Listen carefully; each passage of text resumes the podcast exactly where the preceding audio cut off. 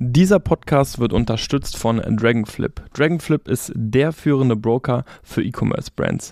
Dragonflip gibt dir Zugang zu über 2000 Investoren für deine Brands, sodass du am Ende den besten Käufer, den höchsten Preis und die besten Terms für deinen Exit erzielst. Und jetzt viel Spaß beim Podcast. Moin zusammen und herzlich willkommen zu einer neuen Ausgabe von Exit to Go. Today we have a, another special episode. Uh, you can hear it. It's another episode in English, and we have Tellison from Hahnbeck in our podcast. Hahnbeck is um, an M&A boutique. That's how they they call themselves, and they help to yeah to find the best possible deals for seller not even not only amazon fba sellers but also other uh, direct to consumer brands. And we, we are very happy to have you on our today's episode. Welcome, Taliesen. Thanks, Dustin. Thanks very much for having me. Very honest. Yeah. Yeah, yeah. You're welcome. You're welcome. So um, we've talked uh, with each other quickly before uh, on this podcast, and we think that Hahnbeck is probably not that known, especially in the German space, because you're even um, active more on the international side. Uh, but as you, as you have said, you also had already some German clients. But would you introduce quickly Hahnbeck for us? What are you doing? How long you are even uh, doing it for? And give us a quick overview. Sure, yeah. So Hahnbeck is an M&A advisory firm specializing in the consumer sector. So consumer brands, e-commerce, um, and technology related to e-commerce as well. Um, by M&A advisory, we mean um, the what, what the Americans call investment banking, what the British sometimes call corporate finance. So we only work with a small number of clients at a time. It, each each process for us is very intensive, very high touch. Um, and as you said, we we do everything that we can strategically to help the client get the, the absolute best deal and to protect their interests. Uh, we work with clients with, with both buyers and sellers um, all across Europe, uh, the UK, and North America. Our head office is in London, UK. But like you mentioned, we do have um, German clients. We um, we closed a deal recently with for a German client um, in the fourth quarter of last year, and um, yeah, more than happy to to help and and uh, yeah, to help the, the German seller community. Absolutely. About half of our deals are US and about half UK and Europe. Okay. Okay. Cool. So many of our listeners, the, the, the, their goal is to exit their FBA business in, in the next years. So uh, we thought it might be interesting to hear insights from you or from from M&A. So maybe maybe you can just give a brief insight um, what happened between 2021 and now, because we all know the rush 2021 of the FBA aggregators. How did it change a little bit? what's your opinion on that um, timing now? Yeah, 20, 2021 was driven by particularly the end of 2020 and right through the kind of first half of 2021 was largely driven by fear of missing out, FOMO, as they say, amongst the investors into the e-commerce sector. Um, and they, they pumped a lot of money into into the space, funded the aggregators, you know, with you know more than 15 billion dollars worth of funding now. And they were advising their their portfolio companies, the aggregators, to make acquisitions as quickly as possible. With COVID tailwinds, um, you know, my, you know, e-commerce is quite a diverse sector, and everyone's performance is different. But largely, 2020 was a fantastic year in, in e-commerce. The start of 2021 continued, and it just looked like this was this was going to be a race to acquire as many of these brands as possible. And so that had an impact on their decision making around deals, around um, the, the, speed of their due diligence and everything, the, the, the, speed at which they were raising money. And so that was, that was just a big race. Um, then from the middle of 2020, 20, sorry, 2020, 21 onwards, sorry, the middle of 21 onwards, particularly late 21 into last year, 2022, things dramatically slowed down from an M&A perspective, as you, as you mentioned. Um, trading conditions obviously got more difficult for you know online retail in general. Um, and the buyers in this space are online retailers. They're large online retailers. They're very exposed to the kind of increased challenges of increasing Amazon fees. Thankfully, temporary increased shipping fees, but um, and simply slightly reduced consumer demand and not the continual rapid growth in consumer demand that happened in the previous couple of years. So all of that started to feed through to um, the the growth that they were experiencing, turning around and actually um, showing some decline in, in top line and, and, particularly in bottom line for a lot of their portfolio brands. That then obviously caused some caution amongst their investors, understandably. Um, combine that with the, what happened in the capital markets, the, the nervousness among, from the war in Ukraine and so on. Um, you know, in 2022 was not a good year in the capital markets, where these investors obviously um, uh, invest and draw from their funds. Excuse me. so all of that combined meant that what was fear of missing out is now fear of, I guess you'd say, overpaying, fear of being overexposed to relatively higher risk assets. And now that that's feeding through to acquisition criteria uh, really narrowing and buyers be, becoming more cautious. Part of it was also um, just a, a, maturation, like a, you know, the, the buyers in this space are, are growing and maturing in, in their approach and changing. They're developing specialisms in particular niches. Um, and they are, the space is, is returning to a more kind of normalized environment in terms of the M&A approach that they're taking and and I guess the the due diligence approaches that they're taking, the multiples they're paying, and so on. Mm-hmm. Yeah. So I, I, guess the answer to the question is, you know, 2021 was awesome from the seller's perspective. 2023 can still be good. There, there can still be competitive. We're still finding for really good brands. There is still competitiveness in the process if it's run well and we're still getting good results for people. But it is, um, you know, multiples are slightly down for the really good brands. And um, the biggest impact, I think, is that for some brands, there's very few buyers at all now. Um, and so it's, it's, actually more difficult to sell. So that, that's, a, that's, a, that's quite a significant change. Yeah. I, I have a, a quick, quick question because we also in our podcast in general we as an amazon seller we definitely have kind of an, an amazon look and we when we talk about exits where we, we often mean aggregators they are specialized in the amazon game was there even kind of a what you have called a race um, in 2020 even outside amazon? Like have you also seen a lot of direct to consumer brands uh, in in the, in the e-commerce space in general have been um, acquired more quickly and, and, stuff like that, or is that just kind of a part which only happened in the in the Amazon space?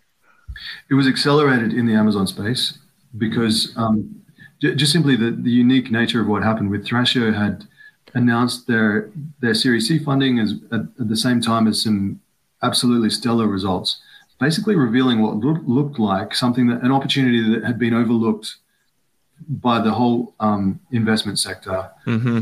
but for a long time. That Thrasio had uncovered this model that you could conduct a roll up of small mm-hmm. companies, whereas roll ups are really usually conducted of much larger businesses. Um, and so in the Amazon sector, that really motivated a lot of people to get in, get on board, and hence the aggregator model. But you know the consumer sector in general, like direct to direct to consumer brands and so on. Uh, M and A in, in for those brands was also super hot during that process. It's just that they they didn't have the same kind of entirely new fund model that, that we saw with the Amazon space. And, and now now you mentioned that multiples are going down. That's something that no one of our uh, listener wants to hear. Um, but can, can can you speak in in averages? Like, okay, what was kind of an average multiple for good um, brand in 2020 compared to an average multiple um, for a good brand in a for brand in in the year 2023? Like, can you can you give a roughly number? I can try. There is a lot of variance between brands, and the, you know, it, there's so much that goes into it. Um, bear in mind as well that because we're in, in, the advisory end of the market, we're not we're not brokers, so we don't have like a, a website with hundreds of listings and things. Um, we only work with a few clients at a time, and they tend to be larger, so they're usually above a million in in net profit. Um, but let, us say um, the smallest kind of clients that we have are around half a million in net profit, Mhm. uh, up to very big, up to you know above 10 million in, in net profit annually. Um, but if we talk about say someone that's doing half a million in net profit, it has a really good brand, uh, solid growth, and particularly growth levers for the future. Like it, it looks like the business should continue to grow for tangible reasons. Um, it has some defensibility. Um, it's since we're focused on Amazon, we'll say it's, a, it's an Amazon focused brand. Um, yeah, maybe 90% of sales are on Amazon, 95% of sales are on Amazon. Maybe it does have a direct to consumer channel of maybe 5% of sales, but it looks like that could potentially grow. Um, good ratings and reviews on, on Amazon. Um, and uh, and some defensibility, like I mentioned, with regards to it's not just the ratings that are protecting on Amazon, but it's the you know something about the product that's fundamentally superior, and and there's a reason to believe that people uh, prefer the brand for some reason. It might be fairly early in its trajectory, but there's a reason to believe that that will continue because there's something great about the brand, there's something great about the products. So in that situation, there would be, you know, with a well executed process, there should be a lot of interest in in the business, and um, in 20, say the first part of 2021, a business of that level, we would be expecting to get it. You know, deal multiples. I, I think first of all, just talking about deal multiples, it's important to describe how what we're talking about. We always talk about the the upfront consideration, not the earnouts and stuff, the performance based. So this is talking about upfront, and this excludes inventory. So the inventory is on top. So we would be hoping to get in early 2021 a six times multiple for business like that.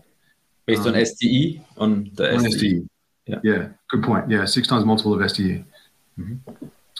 Um, I think most businesses around that time were trading, you know, still strong multiples closer to five, but we would we would be aiming somewhere around that level, five to six, like most great businesses.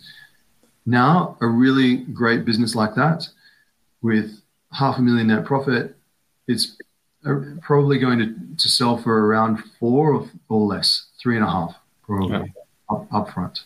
Yeah. Okay. it was also our expectation that we are currently around that multiple at, at the market.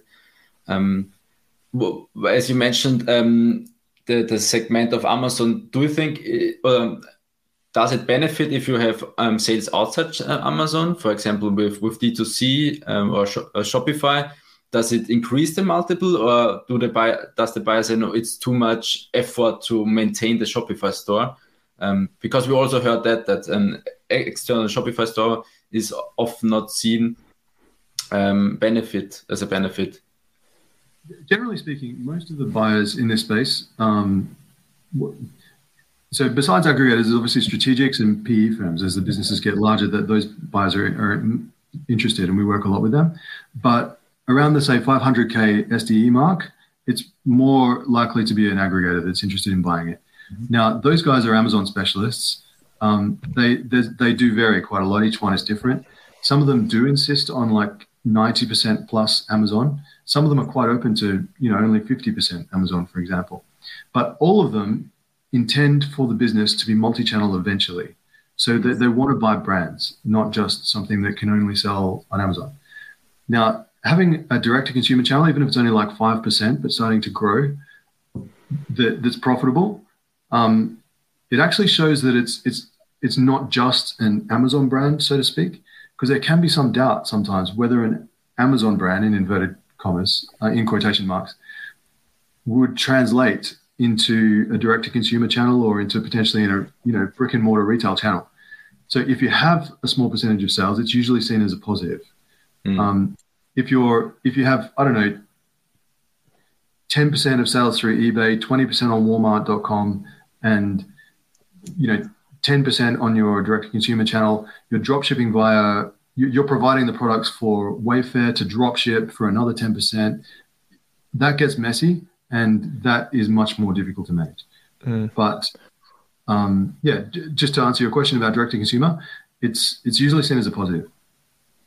Okay, And so this can so- also affect the, the multiple at the end. Bear in mind, pure direct to consumer brands are more valuable than Amazon. pure Amazon brands, so to speak.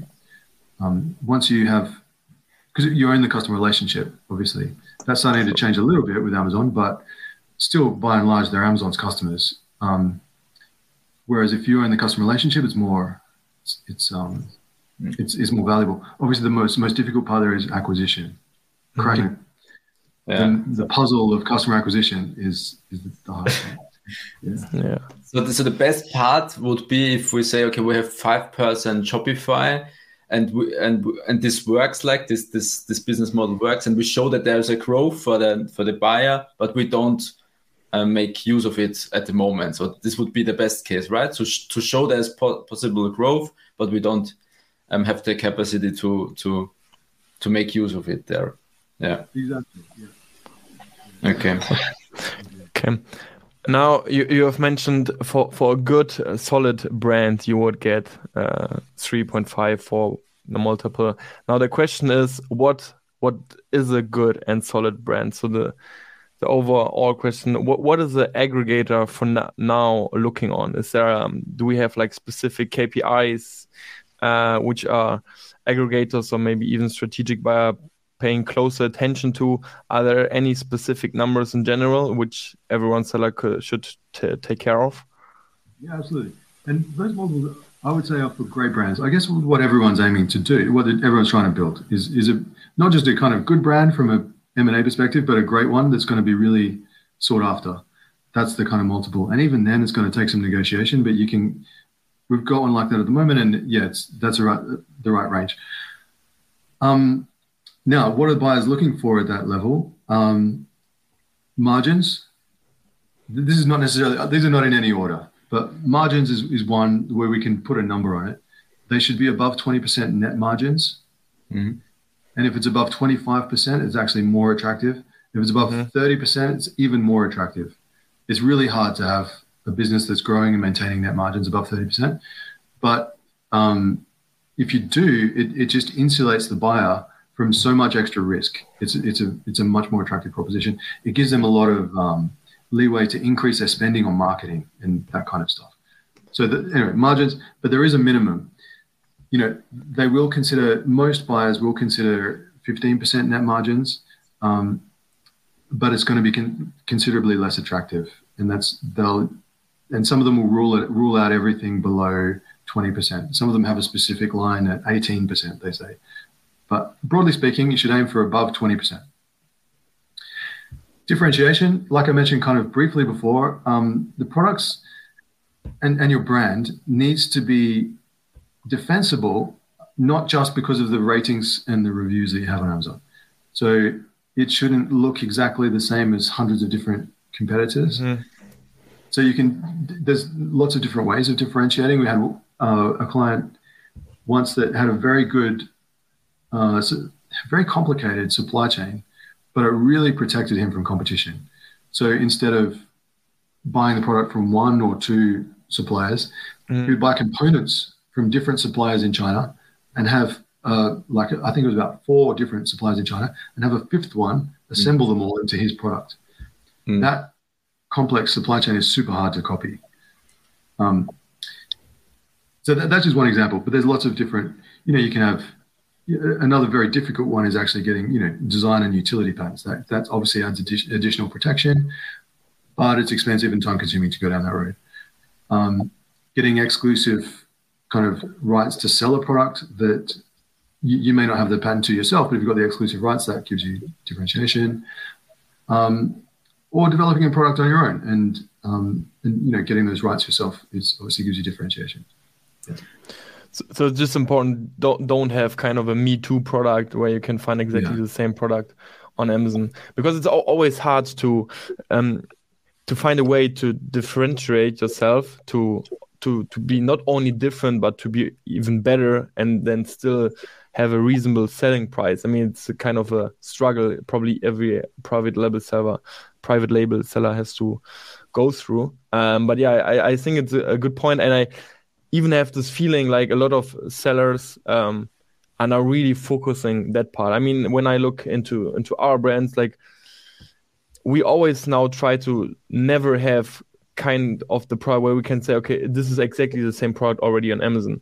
Um, and I would like to know if it's already a great differentiator for you if you if you start to create kind of like unique bundles for example okay there, there's nothing special about the product but there are like components i mean you mentioned the the complicated um, infrastructure from one seller but would it even be beneficial where you can say okay you can buy this product kind of on amazon but not uh, as this kind of set and no one is selling this set? This is this already kind of a differentiator for you or would you say okay it's actually pretty easy to copy something like that?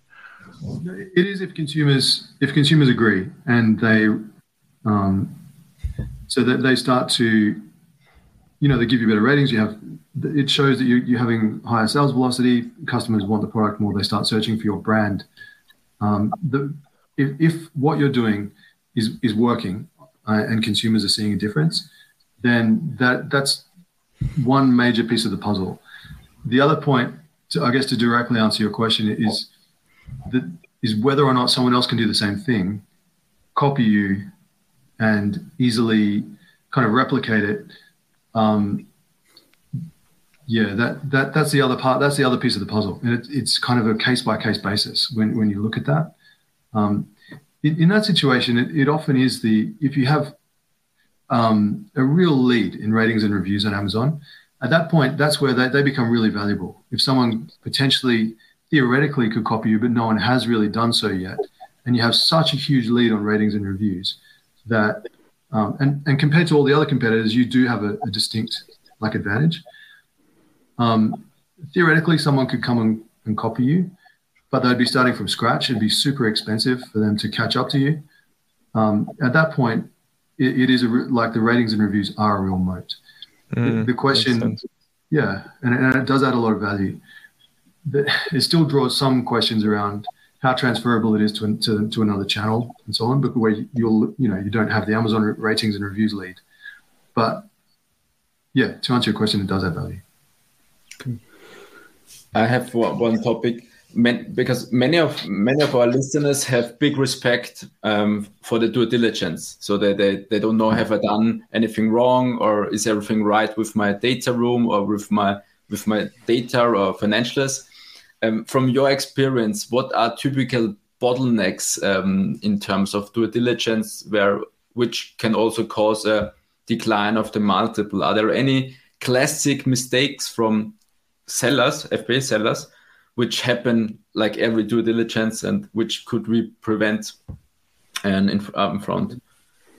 There's so many. Yeah. In fact, people don't talk enough about about due diligence. Like there's a lot of discussion around offers and getting the best offer and, and stuff. Offers don't even really matter. It's what happens in due diligence and closing the deal that matters. And the, the multiple, the, the price that you're getting, and also the terms of the deal, how much risk you have to take on, that's what really matters. And so the due diligence, people should talk a lot more about that whole process. Um, so yeah, when you get into due diligence, you, you, asked about things that like things that can kind of derail the process. Um, First of all, it's important from the seller's perspective. There's a there's a saying in M&A: time kills deals. Um, speed speed helps. So anything that can slow down the process um, increases basically introduces an increased risk that something random will happen that will derail the deal. You know, like someone, I don't know, Amazon will take down one of your listings or, or something random that you can't predict the longer the deal goes on, the more likely something like that is to happen. So speed is important. Um, preparation is important. Having all of your ducks in a row. If you have a recent topic is, um, for example, the uh, UPC barcodes. If you if you've been buying them from resellers, um, then quite often the buyer in due diligence, if they discover that, will see it as a huge problem, and mm-hmm. it's kind of too late to fix it and or, or very expensive to fix it. So identifying that early and doing something about it before going to market is a much better plan. Same with any compliance issue, any legal issue. Not every legal issue, not every historical legal issue, you know, can be perfectly clean sure. or perfectly dealt with, but it needs to be thought through and explained and and the logical measures taken, whatever they are, to show that this risk is minimal rather than rather than kind of not even thinking about it and then um, not even introducing it to the buyer in the right way, they discover it themselves, and then it seems like a huge problem. Those kinds of things can derail can derail deals. Accounting stuff. Um, accounting is a huge area in itself, um, but yeah, ca- calculation of, of profit margins both ways. If you know if there are errors in the calculation of your cogs, for example, that's a classic one. Excuse me. and your margins are substantially less, then that can derail the deal and cause the buyer to retrade on it. Even if they're a little bit less, the buyer will opportuni- opportunistically sometimes try to uh, to retrade on the deal. So we help our clients to you know to prevent that by making everything super clear up front before going into due diligence, um, getting assurances from the buyer beforehand, and so on. Um, other things, particularly thinking about P&L, um, a topic recently for us has been Amazon Global Logistics, people that have been using AGL mm-hmm. for part of their shipping. In, in the last 12 months, almost every client that we've seen has been accidentally double counting the cost of AGL in their in their accounts. Um, and it makes their, their profit artificially look lower than it really is. So mm-hmm. just the software picks up the Amazon expense, but they forget that it's also it's also built into their cogs. Ah, okay, okay. That, yeah, that's a really good point. Yeah, yeah, it's a good point. Yeah, there's, there's just hundreds of things like that. That that one wouldn't derail a deal, but that would leave value on the table that the seller mm-hmm. misses mm-hmm. and the mm. buyer gets. Um, yeah, um, that we spend most of our time thinking about what the buyer is going to be like in due diligence and protecting our clients strategically through the due diligence process, which usually starts way before that. It even comes down to, to thinking about the buyer, like which buyer to choose. If you're if you're lucky enough to have a, a competitive process is well well run, you'll have several buyers and you'll be able to kind of weigh them up and, and choose. Um, in fact, even if there's only one, you can get some assurances from them before going into due diligence. After you've signed an LOI, the, all the power shifts to the buyer. You're in exclusivity then, and theoretically, you can, after due diligence finishes, you choose not to proceed with the deal, you can go back to market. But your power, you, when you go back to market, you have less power. So the buyer knows that. The buyer has a lot more power in due diligence. So before you go into due diligence, understanding things like the buyer's relationship with their investors, um, how that works, who is calling the shots on, like how does the relationship actually work? Some buyers, for example, have a lot of leeway to make all the decisions as long as it doesn't go above a certain multiple. Um, others have to check every minor detail of every point with their investment committees. Um, and so the investment committee potentially could veto, they're, they're a bit more of a risk. They could veto a deal for relatively minor issues. Um, some of them have what's called subordination agreements that mean that the, the, the debt that the lender who's provided the funding has the right to effectively veto any deferred payments like um, your earnout effectively, even if you've met all of the other hurdles, the commercial hurdles. It, with, if there's a subordination agreement in place, the lender could still veto it, and you, you wouldn't theoretically might not get paid. They'd prefer not to do that, but the fact that you know in some cases that exists is a risk. All of that kind of stuff you have to weigh up before you get into due diligence rather than after. Mm-hmm. I mean, it's very very interesting to hear that because I, I really think that when people start thinking to to sell the company most of the thing that matters to them is okay where can i get the just the best price? And just like thinking about stuff like that who is the buyer and what can slow down the process what can maybe even affect uh, the price during the due diligence uh, is i think it's is brain work that a lot of people are not doing.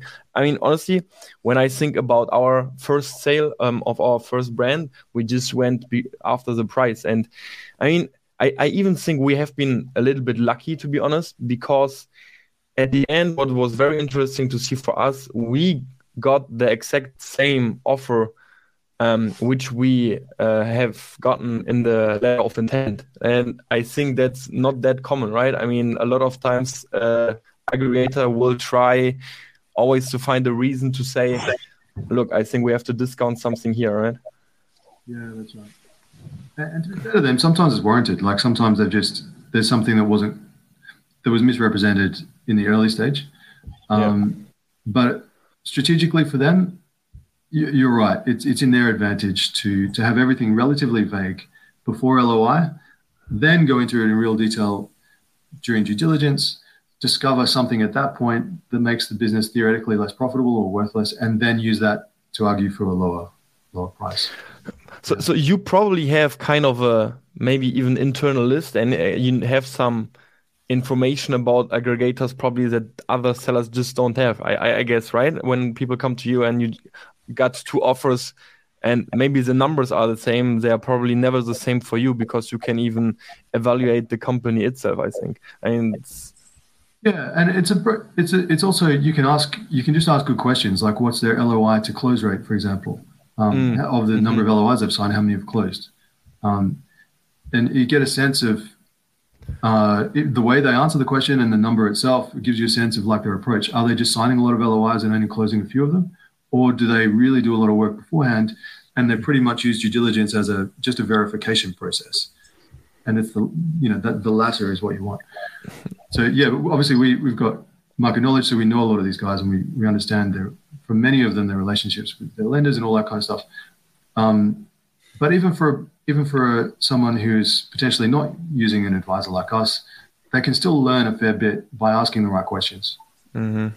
Is it also a part of your advisory to calculate, for example, the, the SDE or um, the COGS? Because I think many sellers don't know how or which line items I can adjust from the SDE or w- what should be deducted and added. Is it also part oh, of yeah. your? Is it? Yeah, absolutely. Yeah, that's our that that's absolutely core for us. It's I mean add backs. I think all brokers even will will will be able to help you with add backs.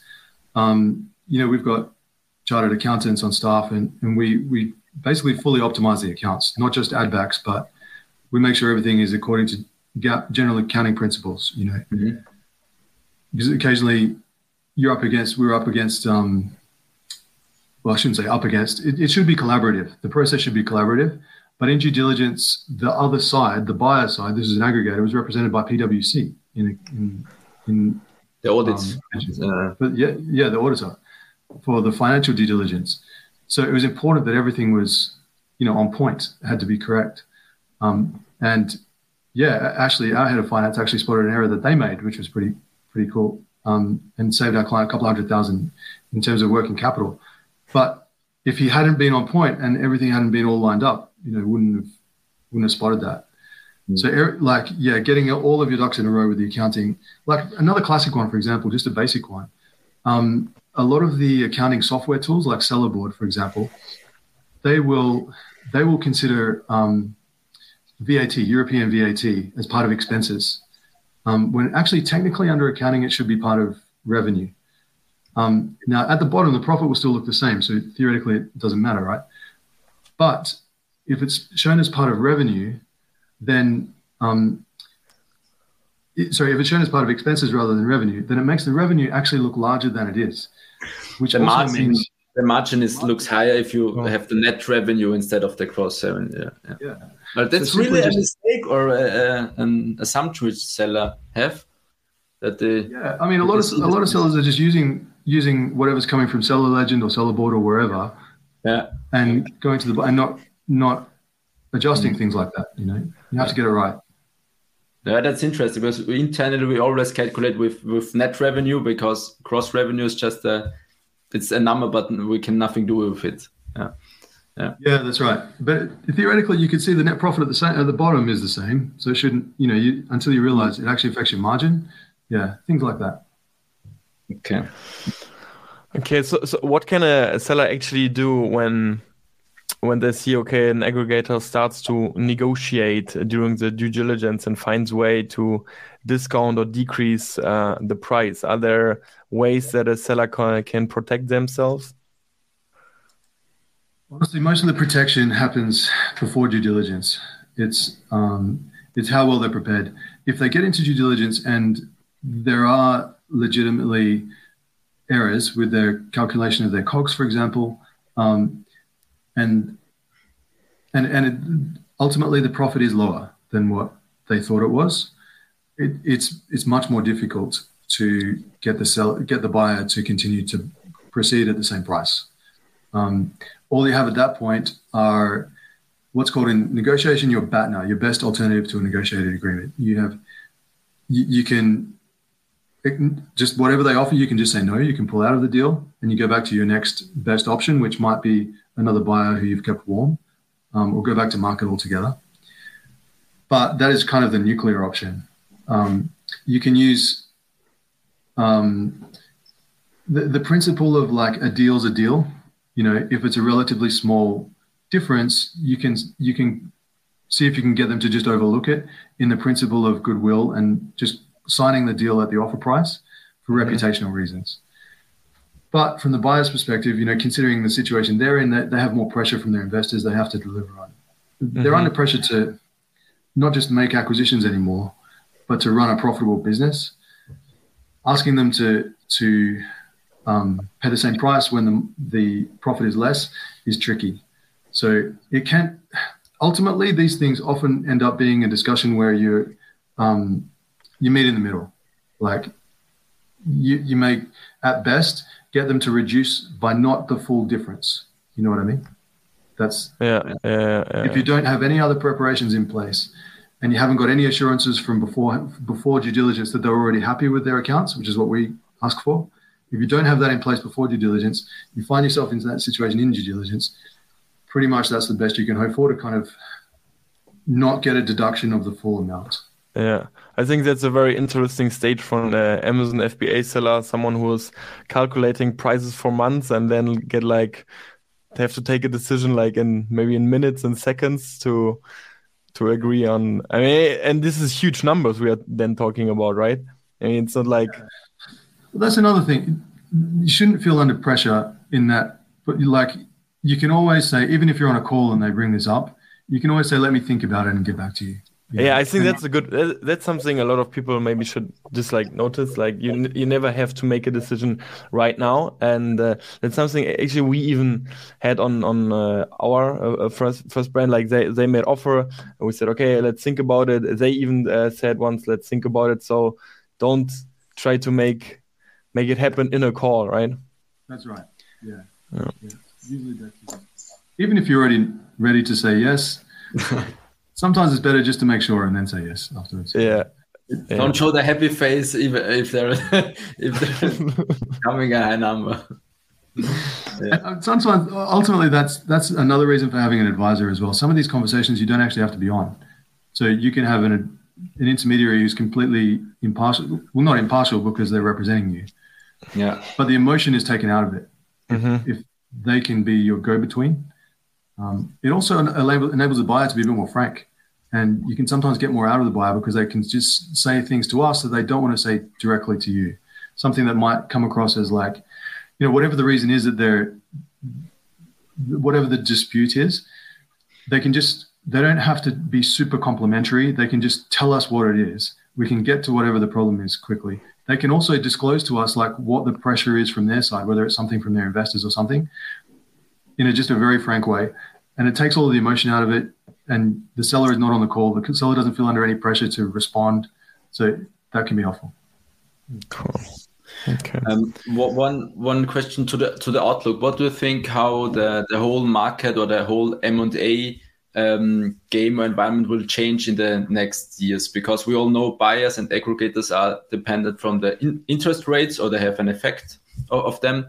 What do you think? What is your outlook for the, the this year, next year? How the um, M&A game will develop? Um, I think ultimately the um, the aggregator model works. Um, you know, I think that to some for some people the jury's still out about that, but ultimately it it works. These people, these companies will have an have an advantage over smaller sellers, and therefore they they will continue to be able to raise funding. Um, in the still in the short term, I think in, we're still in. This is we're recording this in February, 2023. I think before the end of March, or certainly before the end of April, we'll see some more consolidation amongst the aggregators. Not all of them are going to survive, but with so many of them, that's pretty much natural. You know, I don't think that's necessarily going to be an overly negative sign but it's just natural that there'll there'll be fewer of them, but their model will continue to be successful. Um, I think multiples are. I don't think they'll fall any further. They're they're pretty much stable now. Um, and in terms of interest rates, you know that that's more that's an economics question. I think it's broadly speaking, people expect interest rates to continue to rise slowly over the course of the year before you know stabilizing and then potentially towards the end of the year or next year starting to come down. Um, there's not really. I think it's shocks, interest rate shocks that are bigger concerns to capital markets than like predictable slow inter- interest rate rises or falls. And I don't think, well, touch wood, I don't think we're in for any um, any sudden shocks in terms of interest rates on the on the horizon. Yeah. Um, hopefully, no more surprises. Surprises, yeah. I mean, that's that's not too bad. That's uh, actually good news at the end, I would think. Um, if a seller would come to you now and he would say, "Look, I'm I'm planning to sell my brand within the next two years, maybe," is there what would be your advice? What does can a seller do now to get the most out of it in two years? Wow, it's a big question. Build, most importantly, build a, a great brand. I mean, this is this sounds like I'm asking them to do magic to, to perform some kind of magic trick because it's so hard. I appreciate how difficult it is to run a really great business. But if you can build a really great brand which also has maintains good profit margins that's the magical combination that makes your business really attractive and people want to buy it. Um, if it's growing, has good profit margins, and has a really great brand that consumers seem to really love, that's the that's the combination. Okay, yeah. not easy though. yeah, that's that's of course the, the secret. Yeah, yeah. I mean, we, we started to track to see how many people are searching for our brand. So this is an important KPI now for us. But yeah, uh, yeah. yeah. yeah. because we also understood that the brand is, is uh, has more value than just a cash flow brand or uh, similar. So that's right. Yeah. All right. Okay. Perfect. Uh, Taliesen, how can someone uh, reach you guys when they're in the process and they're thinking about to sell their brand, their company? What's the best way to contact you guys? Sure. Our, our website is hahnbeck.com, H A H N B E C K.com. You can reach out through the website or just email us, the whole team. You can reach at info at hahnbeck.com. Um, that's, that's the best way to, to reach out. Perfect. We will link both up in the description. So if everyone, anyone is interested, uh, they know now where they can find you.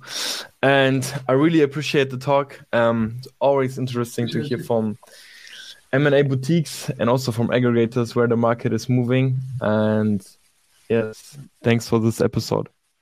Thank you. Yeah, thank, thanks for having me on. I love what you guys are doing. It's cool how you're documenting your process. It's awesome. Thank you. Thanks. See you next time. Bye bye. Thanks, guys. Take care. Bye bye.